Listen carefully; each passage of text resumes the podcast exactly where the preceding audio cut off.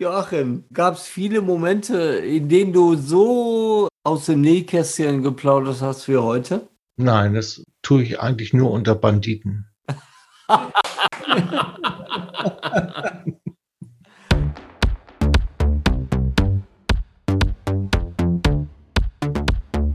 Disco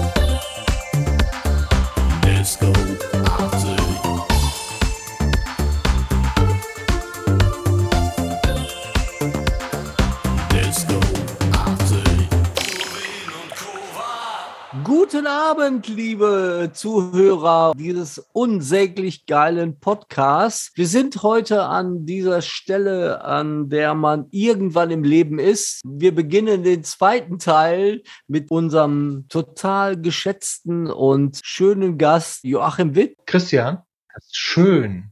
Das fand ich richtig. Also sowas von geschliffen formuliert, weil das stimmt. Ich bin wirklich schön. Ja, und das muss ja auch irgendwann mal gesagt werden, oder? Ja, eben, das sagt ja so selten jemand. Ne? Joachim, ich habe die letzten 15 Stunden damit verbracht, das Fernsehformat Promi Big Brother Ja. mir anzuschauen, um dich nochmal Ist nicht wahr. in Gänze zu sehen. doch, doch, Ja, aber du bist ein Bandit. das steht ganz außer Frage.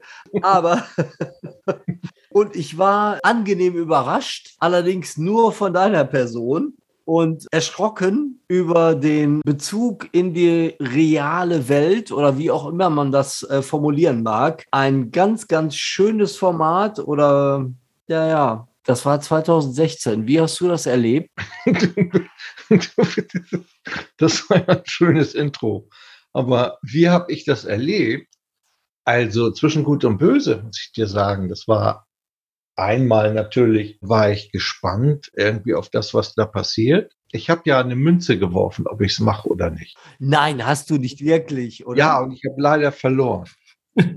und dann musste ich in die Sendung, weil ich mich nicht entscheiden konnte. Ich habe eine Münze geworfen, das weiß ich noch, hier in Potsdam in der äh, Lindenstraße. Ich musste dann, weil die Münze gesagt hat, du gehst da rein. Kurze Zwischenfrage. Warst du im Bild, was da vor sich geht?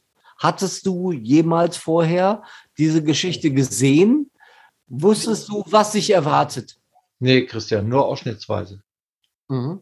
Nur ausschnittsweise. Ich habe da mal so reingeguckt und so, klar, das wird ist ja durch die massive Werbung und so. Und dann ist man, ach, der und Hubert und so.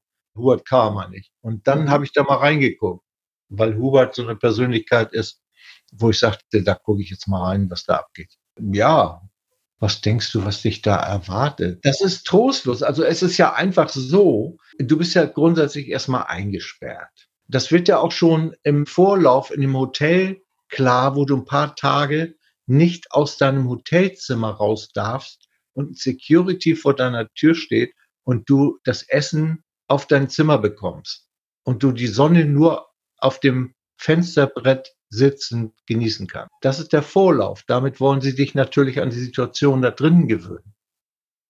So, und dann bist du da drin. Am Anfang ist es ja noch ziemlich unstressig, weil da viele Personen aufeinandertreffen und es ist erstmal so ein bisschen spannend und so, obwohl für mich ist das eigentlich nicht immer so spannend, weil ich kenne die meisten Charaktere so der Gesellschaft, die hier stattfinden und äh, in meinem Alter ist es so, dass es mich selten überrascht. Also so ist das einfach. Und wenn du dann paar Mal die Arschkarte hast, dann ist es, dann ist es einfach so, auch durch eigenes Verschulden vielleicht, dann ist es einfach so, dass du am Rande sofort eines Nervenzusammenbruchs bist.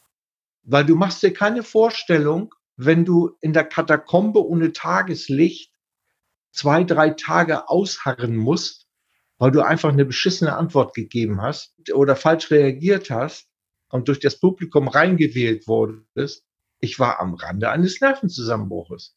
Obwohl ich eigentlich normalerweise ein relativ nervenstarker Mensch bin, kann ich mittlerweile alles verstehen, was da irgendwie so abgeht an Tränen oh, und auch die Leute, die so diese Befindlichkeiten plötzlich haben, die man sich von außen gar nicht richtig vorstellen kann. Das kann ich alles nachvollziehen, weil ich selber auch dann erlebt habe. Das sind schon mal psychologische Ausnahmesituationen manchmal wirklich, wo man denkt, das passiert dir nie, aber es passiert unter den Umständen.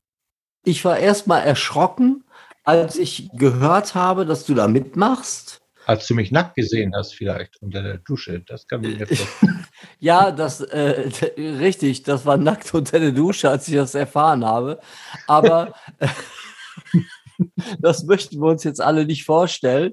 Ich habe gedacht, nein, das äh, kann er nicht machen. Auf der anderen Seite ist ja immer diese ähm, Arroganz, wenn mir jemand Geld dafür bieten würde, das zu machen, würde ich wahrscheinlich auch der Letzte sein, der sagt irgendwie, nein, ich mache das nicht. Okay, Christian, verstehe ich auch. Ich war der Vorletzte. das, das, beruhigt mich, das beruhigt mich ungemein. Ich habe das dann tatsächlich auch gar nicht so wirklich verfolgt. Äh, Gott strafe mich dafür. Habe mir jetzt nochmal im Zuge des Podcasts ein paar Sachen angeschaut, habe gedacht, ja, pff, so schlimm ist das eigentlich alles gar nicht. Aber mich dann doch gewundert, dass du ernsthaft in dieses Projekt ja auch eingestiegen bist, ne? Ja, das war natürlich irgendwie eine Situation zu der Zeit, wo ich auf der einen Seite dachte ich, wieso probierst du das nicht einfach mal aus? All das, was so, so echt ist. Vielleicht musst du auch mal was ausprobieren, ohne immer von draußen draufzuschlagen. Das war das eine. Und dann war natürlich die Gage auch sehr reizvoll, muss ich dir ganz ehrlich sagen, weil es, sonst hätten sie mich auch gar nicht gekriegt. Aber das war das zweite Argument. Und das beides zusammen macht dir irgendwie ein richtig rundes Ding.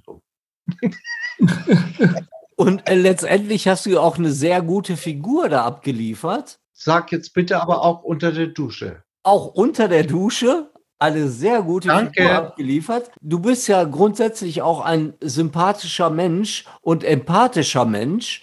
Deswegen konnte dieses Projekt ja eigentlich auch gar nicht so aus dem Ruder laufen, weil du hast äh, unterm Strich da, glaube ich, sehr gut abgeschnitten, oder? Ja, das stimmt. Bis zu meinem angedeuteten Nervenzusammenbruch. Danach dann habe ich ja von unten äh, gesagt, äh, ich möchte nicht mehr und wählt mich nicht weiter. Und das war das Signal für meine ganzen Supporter, Rücksicht auf meine Befindlichkeit zu nehmen, um mich auch nicht mehr zu wählen. Und dann war ich auch tatsächlich raus im nächsten Moment. Und es war auch nicht schlecht. Aber letztendlich ein sehr interessantes Experiment, oder? Ja, war es schon. Es war auch streckenweise sehr lustig. Äh, bei all der Banalität und, und Oberflächlichkeit und was weiß ich, man kann ja auch nicht immer nur tiefgründige Gespräche haben, das meine ich damit nicht. Aber es war schon sehr Boulevard. Haben die dich nochmal angefragt danach? Nein, nein, nein, nein, nein. Weil ich finde, du wärst auch die Person für den Dschungel. Ja, da haben sie mich schon dreimal angefragt. Nein, ernsthaft? Wirklich? Ja, aber das, das, ja, das geht aber für mich nicht. Warum denn nicht? Warum denn nicht? Du musst dir das doch mal angucken. Ich bin ein absoluter Ästhet. Ich finde, Joachim, du bist potent genug.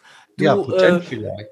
Ja, du würdest äh, die deutsche Medienlandschaft einmal komplett auf links drehen, wenn du in den Dschungel gehen würdest, weil damit würde endlich mal Intellekt dort einziehen, ob der da gefragt ist oder nicht. Aber ich glaube, äh, das wäre ein sehr interessantes Experiment. Du, das Ding ist nur, ich wäre Tag ein, Tag aus, von morgens bis abends nur am Kotzen. also was ich da essen müsste und so, ich bin ja so Naturalien-Ästhet. Du, du machst das einfach wie der Wendler, du isst gar nichts. Hm. Oder ich mache es wie, wie äh, na hier, äh, Ludwig, der, äh, Ludwig. Na, wie heißt der Schauspieler? und äh, gebe nach drei, vier Tagen auf oder so. Weil, hey, mir geht's so schlecht. Mir geht's so schlecht. Ich würde dich gerne da sehen, Joachim. Ich würde dich gerne im Dschungel sehen, auf jeden Fall. Aber ich finde das so mega geil, dass sie dich tatsächlich dort angefragt haben. Du, Christian, vielleicht tue ich dir auch noch den speziellen Gefallen. Ja, Nur aus unserer aber- persönlichen Freundschaft heraus natürlich. Genau, bitte, wenn du das machst, schicke das bitte vorweg, dass du das nur machst, um mir einen Gefallen zu tun. Das würde mich sehr ehren. Das würde mich sehr ehren. Nahezu krönen. Ja, mal sehen. Nee, ich glaube, der Zug ist abgefahren jetzt. Du meinst, deine Reality-TV-Karriere ist beendet? Ja, ich denke schon, guck mal, Dschungelcamp nehmen sie ja jetzt aufgrund von Corona vor Neumünster auf. Das wäre für mich natürlich reisetechnisch von Vorteil. Äh, Elmshorn wäre eigentlich noch besser. Ja, definitiv. Disco Party. Lass uns mal ganz kurz von der Reality-TV-Geschichte abkommen.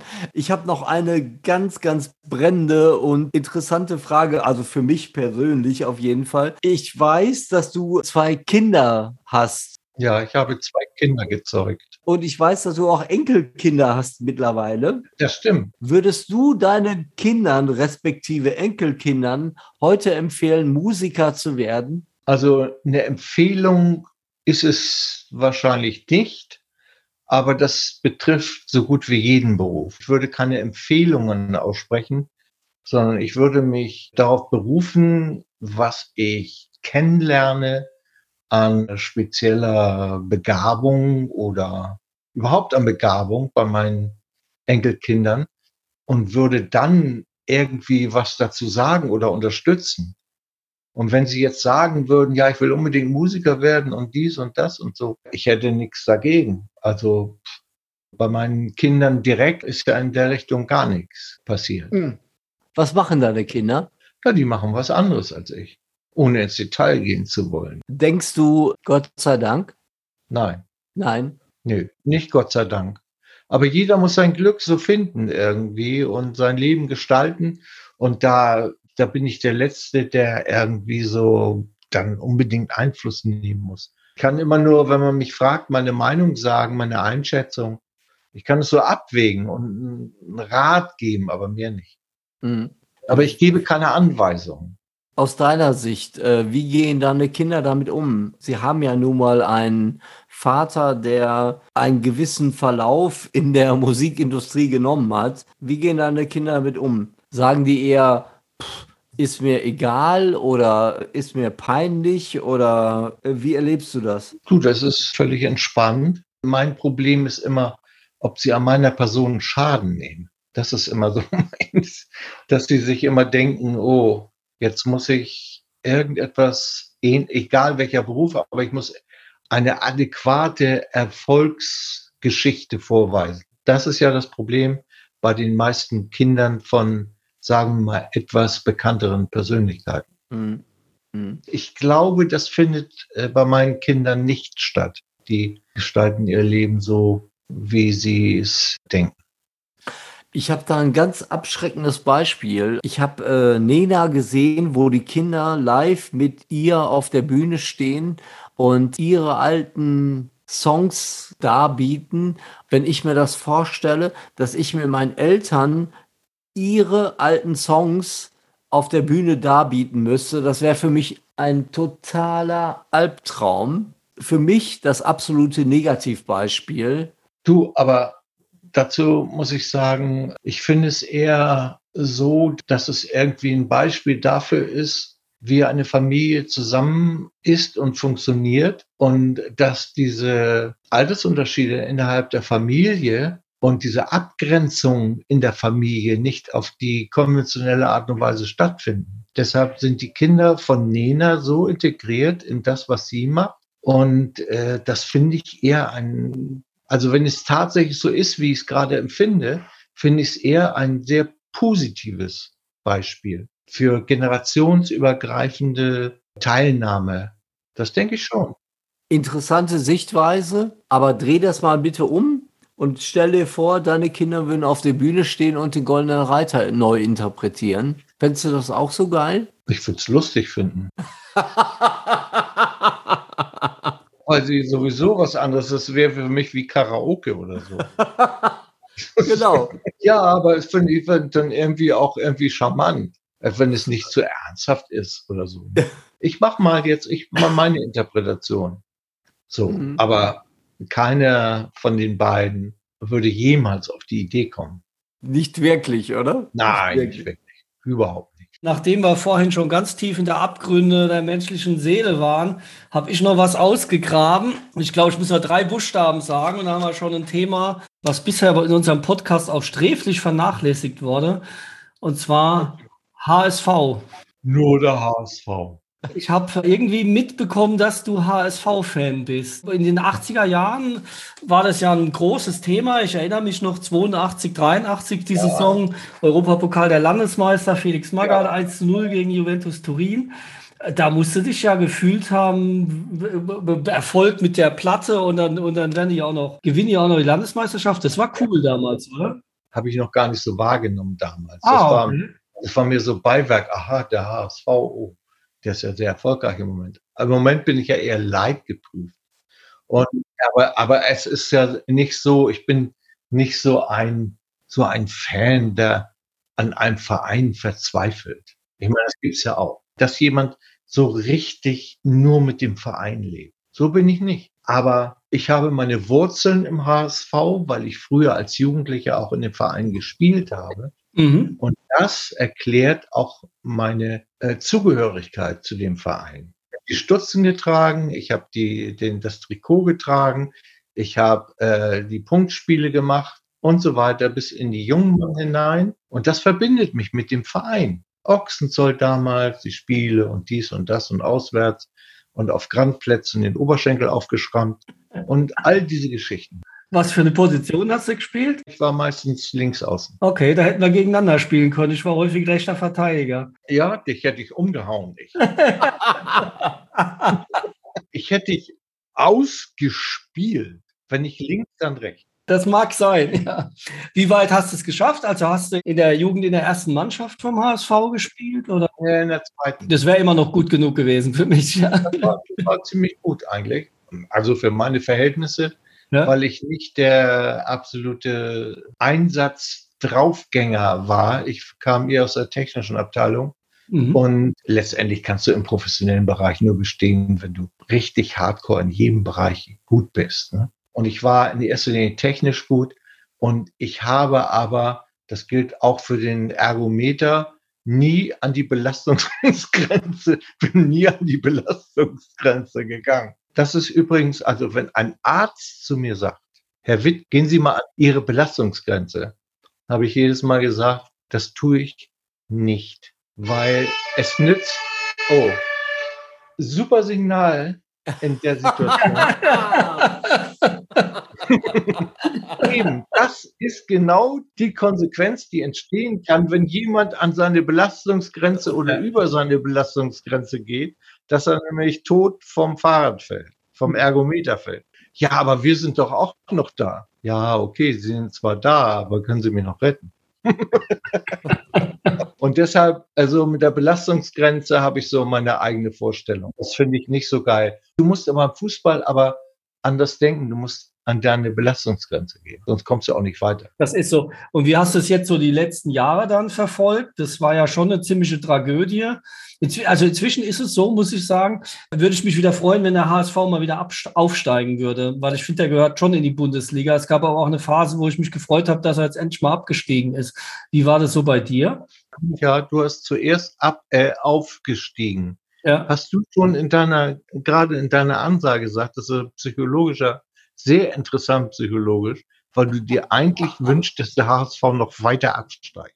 Nee, nee, das stimmt. Nee, inzwischen nicht. Inzwischen geht mir das so auf, den- auf den Sack, dass so viele Retortenvereine in der Bundesliga sind, dass ich mir denke, es wäre doch viel besser, wenn dann nur noch die Traditionsvereine drin sind und dann sollten die auch wieder hochkommen. Und jetzt im letzten Jahr fand ich, haben die das eigentlich gar nicht so schlecht gemacht. Also diese Überheblichkeit ist weg. Die Situation aus meiner Sicht ist so, dass sie einen mittlerweile guten Kader haben, haben sie auch Mhm. letztes Jahr für meine Begriffe gehabt. Das Problem ist eher mentaler Natur. Mhm. Meine Frage, die immer zentral in meinem Kopf kreiste, war, wieso hat diese Mannschaft mit dieser äh, äh, Qualität für die zweite Liga, wieso haben die kein konzentriertes mentales Training? Dann Psychologen und qualifiziert. Nicht einfach mal so, wir nehmen mal irgendwie Psychologe X, Mhm. sondern der richtig nachgreift, die Mentalität entsprechend beeinflusst und den Spieler, jeden einzelnen Spielern so aufbaut, dass er mit diesen negativen Attributen, wenn er auf den Platz geht, nichts mehr zu tun hat. Das ist die Qualität eines Mentaltrainers. Dieser Mentaltrainer ist genau der zentrale Punkt, der gefehlt hat, aus meiner Sicht weil der Kader war gut genug, um in die Bundesliga wieder aufzusteigen. Und so ist es im Moment auch. Lass uns bitte noch mal in eine deiner dunkelsten Stunden überhaupt kommen. Und Christian, was kommt jetzt? Und zwar ist ja deine Hütte komplett abgebrannt. Du, Christian, nur zur Aufklärung. Ich hatte keine Hütte. Ich hatte ein ganz altes, ehrwürdiges Bauernhaus aus dem Jahre 1798. Und das war keine Hütte, bitte, ja? Nein, ich nehme das Wort Hütte sofort zurück und tausche das gegen ehrwürdiges Bauernhaus. Können wir uns wahrscheinlich jetzt so gar nicht unbedingt vorstellen, aber es ist alles abgebrannt. Ja, alles. Vor allen Dingen meine alten Thomann-Geräte und so. Und Plattenspieler aus den 50er Jahren. Ja. Mein erster Plattenspieler, den ich sorgsam aufbewahrt habe. Das erste Thomann-Gerät und so weiter. Was ich noch äh, am Anfang als Verstärker benutzt habe für eine Gitarre. Stell dir das mal vor, das hat mir jemand aus dem Stock drüber umgebaut, das Thomann-Gerät, dass ich es als Verstärker benutzen kann. Wie armselig ist das grundsätzlich, Ja. wie traurig zugleich. Stell dir einfach mal vor, du hast alle deine Sachen an einem Platz, da kommt ein Feuer und brennt alles da nieder. Du gehst aus der Nummer raus mit deinem Leben, keine Frage, aber alles andere ist weg. Ich glaube, das ist ganz, ganz furchtbar, oder? Tja, ich hatte ein Problem weniger. Als da wäre. Es war ja so, was natürlich keiner weiß, dass ich total ausmisten wollte. Die Tenne, alles irgendwie mal so auf Vordermann und so. Und dann ging ich auf Tour und dann rief mich mein Vermieter an und sagte, mir gehörte das Haus ja nicht. Du Joachim, du, dein Haus brennt gerade ab. Äh, unser Haus. Da dachte ich, oh, da muss ich ja gar nicht mehr aufbauen. Okay, das war mal ehrlich gesagt mein zweiter Gedanke. Aber Mhm. sage mal, es war ein grundsätzliches Problem, hat sich dadurch erledigt Mhm. weil ich wollte mich verändern.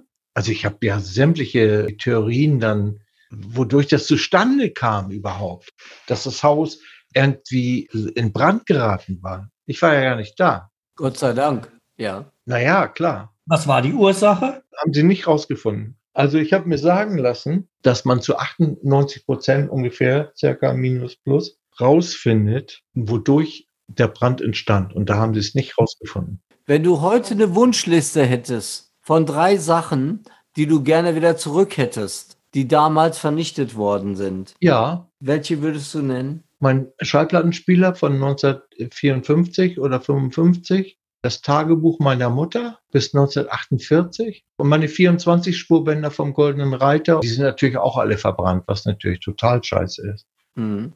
Sonst, äh, ja, sonst wollte ich ja sowieso aufräumen, ne? Schön. Joachim, ich bewundere dich dafür, dass du diesen positiven Blick in die Zukunft bewahrt hast. Wie siehst du deine persönliche Zukunft künstlerisch in den nächsten Jahren? Lieber Christian, ich habe keine Zukunft. Ich bin total leer und ausgepowert. Das glaube ich nicht. Wenn mir irgendjemand sagen würde oder könnte, Joachim, besinn dich, finde einen neuen Ansatz, dann würde ich sagen, ich habe diesen Ansatz schon lange gefunden.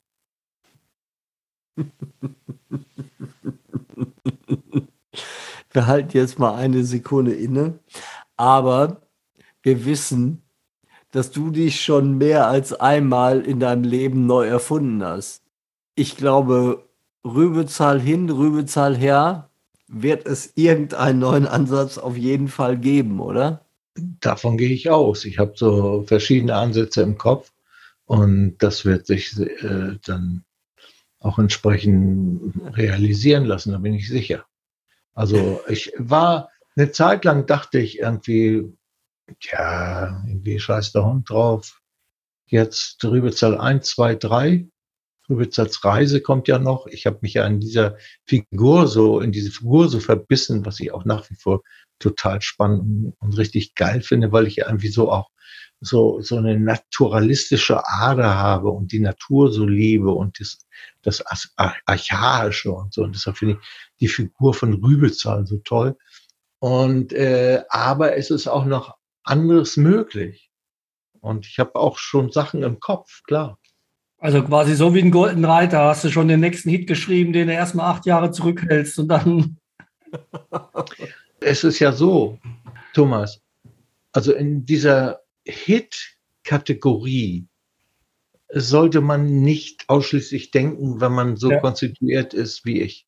Weil das funktioniert nicht. Hits kannst du, sagen wir mal, weitgehend äh, zu einem bestimmten Prozentsatz auch planen und zielgerecht produzieren. Das mache ich ja nicht. Bei mir ist es eher Zufall, wenn so etwas passiert. Das war bei den Goldenen Reiter so, das war der, bei der Flut auch so. Ich habe zwar das Gefühl gehabt, das habe ich ja auch schon im letzten Podcast gesagt, dass ich mir vorstellen kann, dass es viele Menschen begeistern könnte. So, das Gefühl habe ich gehabt. Aber ich habe nicht grundsätzlich das Bestreben, auf einen bestimmten Punkt hin zu produzieren. Mhm. Das habe ich mein Leben lang nicht gemacht. Wenn ich es gemacht hätte, ich weiß nicht, was dann gewesen wäre. Es hätte auch kläglich ausgehen können. ich weiß nicht. Deshalb mache ich lieber das, wohin ich hundertprozentig stehe. Mhm. Joachim, ich würde dir noch eine persönliche Frage stellen. Na. Wir portieren uns nochmal in das Jahr 2007. Oh.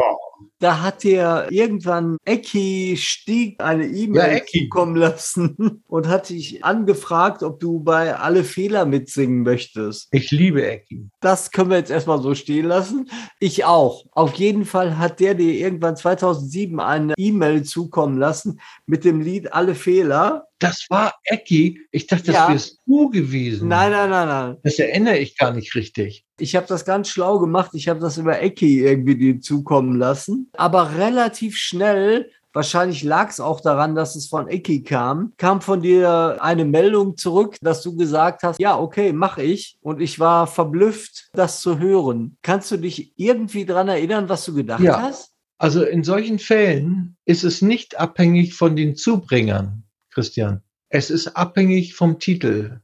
Ganz allein vom Titel. Und ich fand den Titel einfach überzeugend und richtig geil. Und deshalb haben wir das Duett gemacht und aus keinem anderen Grund. Äh, ich bin gerührt gerade. Das freut mich, aber es ist die Wahrheit. Ich fand den Titel richtig gut. Und ich finde mhm. ihn heute noch gut. Ich auch verrückt, wie das Schicksal manchmal so spielt. Aber nochmal, hast du einen Plan für die Zukunft? Ja, den habe ich. Wie sieht der aus? Wie soll ich das sagen? Das ist so ein bisschen vielschichtiger, weil es einmal der körperliche Aspekt ist, wo ich weiterhin sehr darauf achten muss, dass ich die Dinge, die ich möchte und die ich verwirklichen möchte, auch noch bei klarem Kopf irgendwie machen kann und unbeeinträchtigt von irgendwelchen, äh, sagen wir mal, äh, komischen Krankheiten. Und das andere ist natürlich das Ideelle, wo ich natürlich immer wieder so eine Herausforderung sehe, Sachen zu machen. Und ich habe ja, glaube ich, in der letzten Session auch schon gesagt, mit Violet Heaven zum Beispiel, das ist irgendwie ein Projekt, was mir auch am Herzen liegt, was ich gerne so mache, was ein anderes, bisschen anderes Genre ist. Und so habe ich aber auch immer irgendwelche Sachen, die mich bewegen. Und es ist auch nicht ausgeschlossen, dass Rübezahl auch noch weitergeht. Nur ich werde das nächste Rübezahl-Album nicht nennen Rübezahls Tod. Das wäre fatal in der Streuung der Intention, was dieses Wort alleine bedeutet. Das würde mich ja total niederreißen. Das geht nicht. Aber es gibt ja noch andere Möglichkeiten, so da weiterzugehen. Ja. Bleibt auf jeden Fall spannend. Naja, mal sehen, ne? Christian, du weißt ja, wie die Medienwelt drauf ist, ne?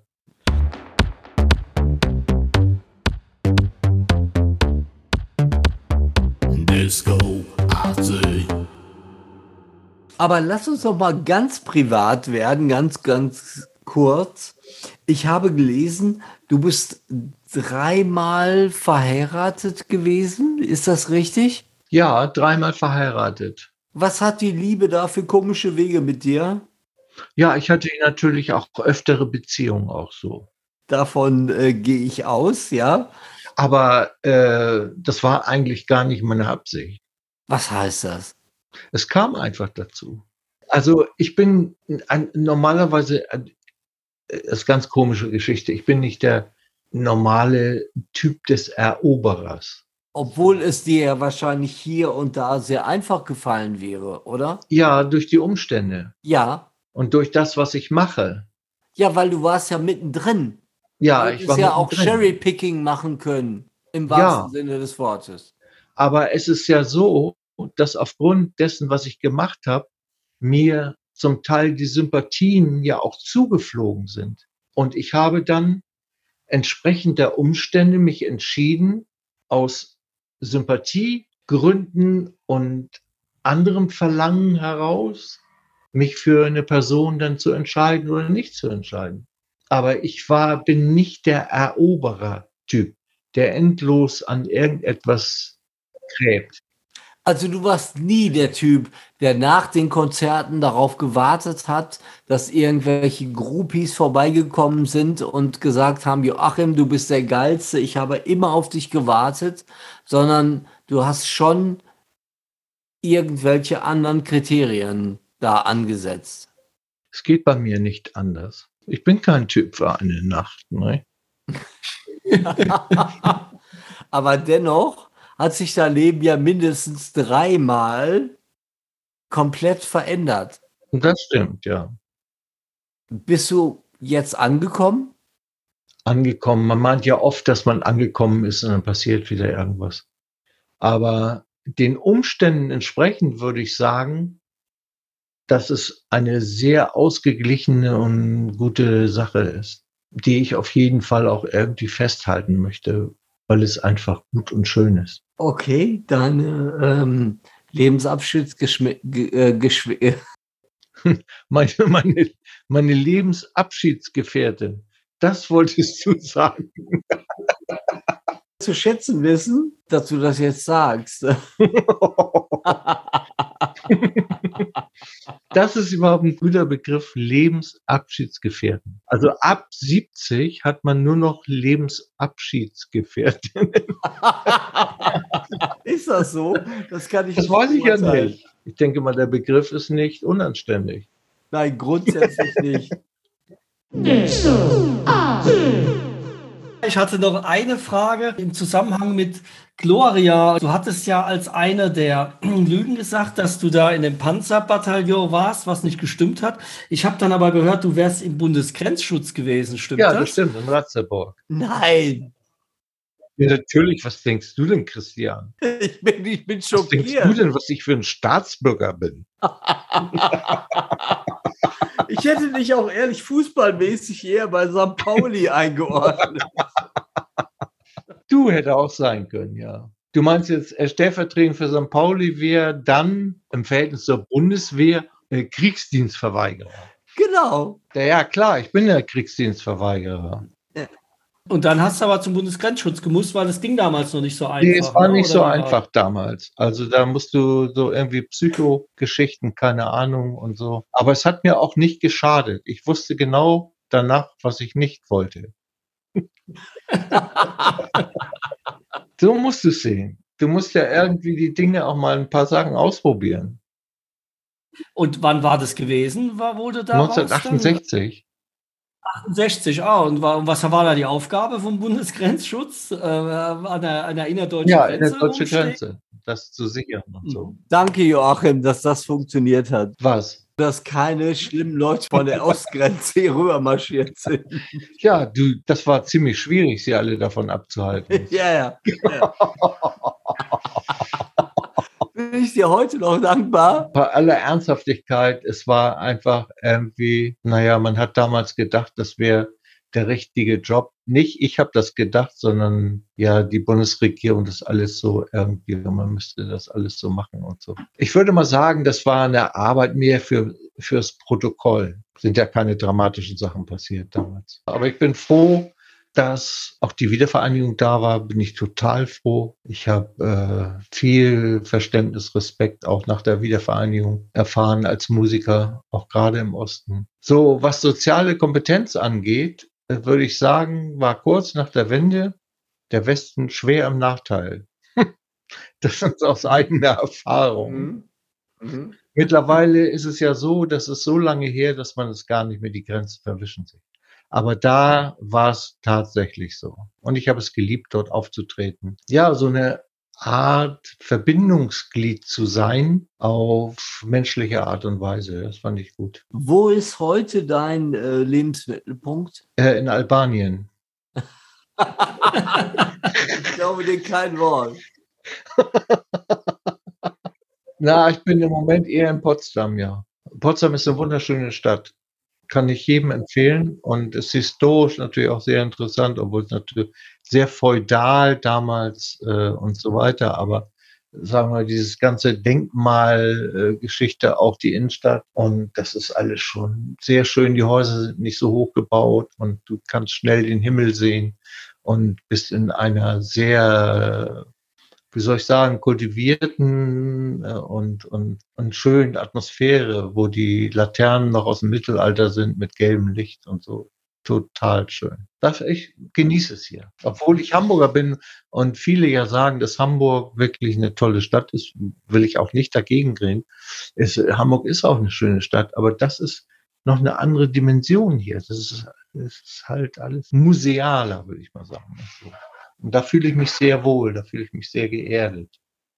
Und vor der Sturmflut bist du auch geschützt, ne, in, in Potsdam? Naja, noch schon, ne? Ja. Du weißt ja nicht, was hier noch mit der Havel mal irgendwann passiert, ne? Ja. Oder hier, äh, das weißt du ja nicht. Hier durch Sturzregen und was da alles passiert. Ja. Wir haben ja hier eigentlich Glück gehabt bisher. Glück mhm. gehabt. Ich weiß nicht, was sonst passiert. Es ist ja nicht nur dass Flüsse über die Ufer treten, sondern es ist ja tatsächlich durch Momentereignisse des Wasserherunterkommens aus dem Himmel, dass Überschwemmungen in ungeahntem Ausmaße ausgelöst werden. Und das kann ja überall sein, weil das können die Kanalisationen hier gar nicht und überall gar nicht schaffen, weil wir sind darauf gar nicht vorbereitet. Das muss dann ja, man ja alles nochmal äh, ändern. Wenn nicht jetzt, wann dann? Wir können ja nicht absaufen. Joachim, gab es viele Momente, in denen du so aus dem Nähkästchen geplaudert hast wie heute? Nein, das tue ich eigentlich nur unter Banditen. ja, und ähm, da bist du ja auch in guter Gesellschaft. Genau. Das denke ich auch. Schön. Ich habe noch äh, von einer Zuhörern den Hinweis bekommen, dass sie gerne noch ein bisschen mehr zur Flut erfahren würden, wie das damals genau war. Du hattest irgendwie gemeint, dass der Song schon geschrieben war, als du den dem Peter Heppner äh, vorgestellt hast. War das so oder habt ihr den dann zusammen? Ja, ich habe es immer, ich habe es in meinem kleinen Home-Studio, habe ich es mit Akustikgitarre und Mikro und ein bisschen Hall, richtig schön auf der Stimme habe ich den Song gespielt und ich dachte, oh, das wird schön. Und dann habe ich es auch aufgenommen mit meiner Stimme und den Harmonien und so weiter. Und ich hatte aber keinen Text. Ich habe es nur so bla bla bla bla bla irgendwie so drauf gesungen. Mm, so phonetisch. Und ja, und ich dachte, aber das könnte ja eventuell was sein. Und so war es, so ist es entstanden. Und dann hat Peter nachher mit seiner Stimme auch den Song bei mir im Homestudio eingesungen. Also sein Part, Bridge und, und den Refrain, als der Text bereits da war. Ich hatte Peter gebeten, den Text zu machen. Unter der Maßgabe die Flut. Aber die ganze Geschichte und den wunderbaren Text hat Peter dann beigesteuert und dann seinen Part gesungen innerhalb des Songs. Mhm. Das ist eigentlich die Geschichte so. Und das habt ihr dann beim José Alvarez äh, Brill aufgenommen gehabt? Nein, später, später. Ich habe das erstmal so im Raff-Mix Ja. gehabt, auch mit Peter und so weiter. Und äh, es schien mir irgendetwas zu fehlen. Weil alle anderen sagten, äh, Peter weiß ich nicht, ob er dabei war, aber alle anderen sagten, ja, geil, so machen wir es. Und ich habe dann gesagt, mir fehlt irgendetwas, so möchte ich es nicht veröffentlichen. Und dann sagte Peter zu mir, lass uns doch noch mal zu José gehen. Mhm. Der José war ja damals auch der Produzent von Wolfsheim. Ja. Mhm. Und dann sind wir zu José gegangen und das war der, der Schlüssel. Weil José hat es so dann zu Ende produziert, auch mit geringfügigen, aber effektiven Veränderungen, dass es die Nummer dann gab, die dann die Flut war und an die Öffentlichkeit kam. Mhm. So ist es gewesen. Also quasi drei Köpfe sich da zusammengesteckt und was Großes geschaffen. Ja, ich denke mal, ne? so im Nachhinein, das war so. Und es war ein wichtiger Schritt. Vorher wäre es vielleicht nicht so verlaufen. Mhm. Also José war wirklich wichtig für die Form der Endproduktion des Titels, der ja leider nicht mehr unter uns ist, aber das war ein großartiger Moment für uns drei. Ich denke, wir haben einen würdigen zweiten Teil heute aufgezeichnet. Hast du noch was, was du ergänzen möchtest, Joachim? Nö, eigentlich nicht. Wenn ihr jetzt noch auf irgendeine Dummheit kommt oder mich provozieren wollt, könnt ihr auch gerne machen. Nein, wir wollen dich nicht provozieren, auf keinen Fall. Das Risiko wollen wir nicht eingehen. Naja, Thomas ist ja weit weg in der Schweiz, dem kann ja nichts Mhm. passieren. ne? Genau, ja, wir sind, aber wir sind neutral, weißt du? Genau. Thomas ist ja immer neutral. Ja, Der würde ja auch sowas nie machen, eine Provokation. Oder. so. aber wenn ich das nächste Mal in Potsdam bin, Joachim, Ja. dann kriegst du auf die Fresse. Ja, das kannst du gerne versuchen.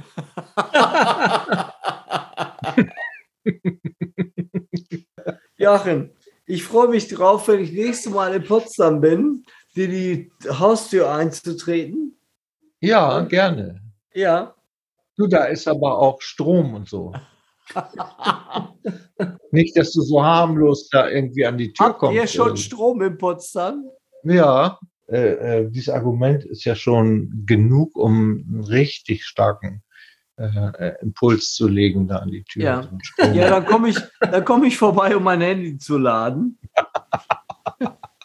Ja, es war uns ein Fest mit dir. Ja. Und bleibt die Banditen, die ihr seid. ja. Das sind wir. So, damit sind wir dann auch schon wieder am Ende des Podcasts und bedanken uns bei euch, dass ihr so zahlreich zugehört habt. Wie immer am Ende jedes Podcasts Disco 80 spielen wir einen Song. Auch diesmal wieder ein Purwin und Kova Song von dem kommenden Album 5, das ausschließlich mit Maxi-Versionen bereits bekannter Lieder von uns ausgestattet sein wird und wünschen euch jetzt viel Spaß mit Bandit. Wir hören uns dann beim nächsten Mal bei Disco 80 und äh, bleibt alle gesund. Bis dann.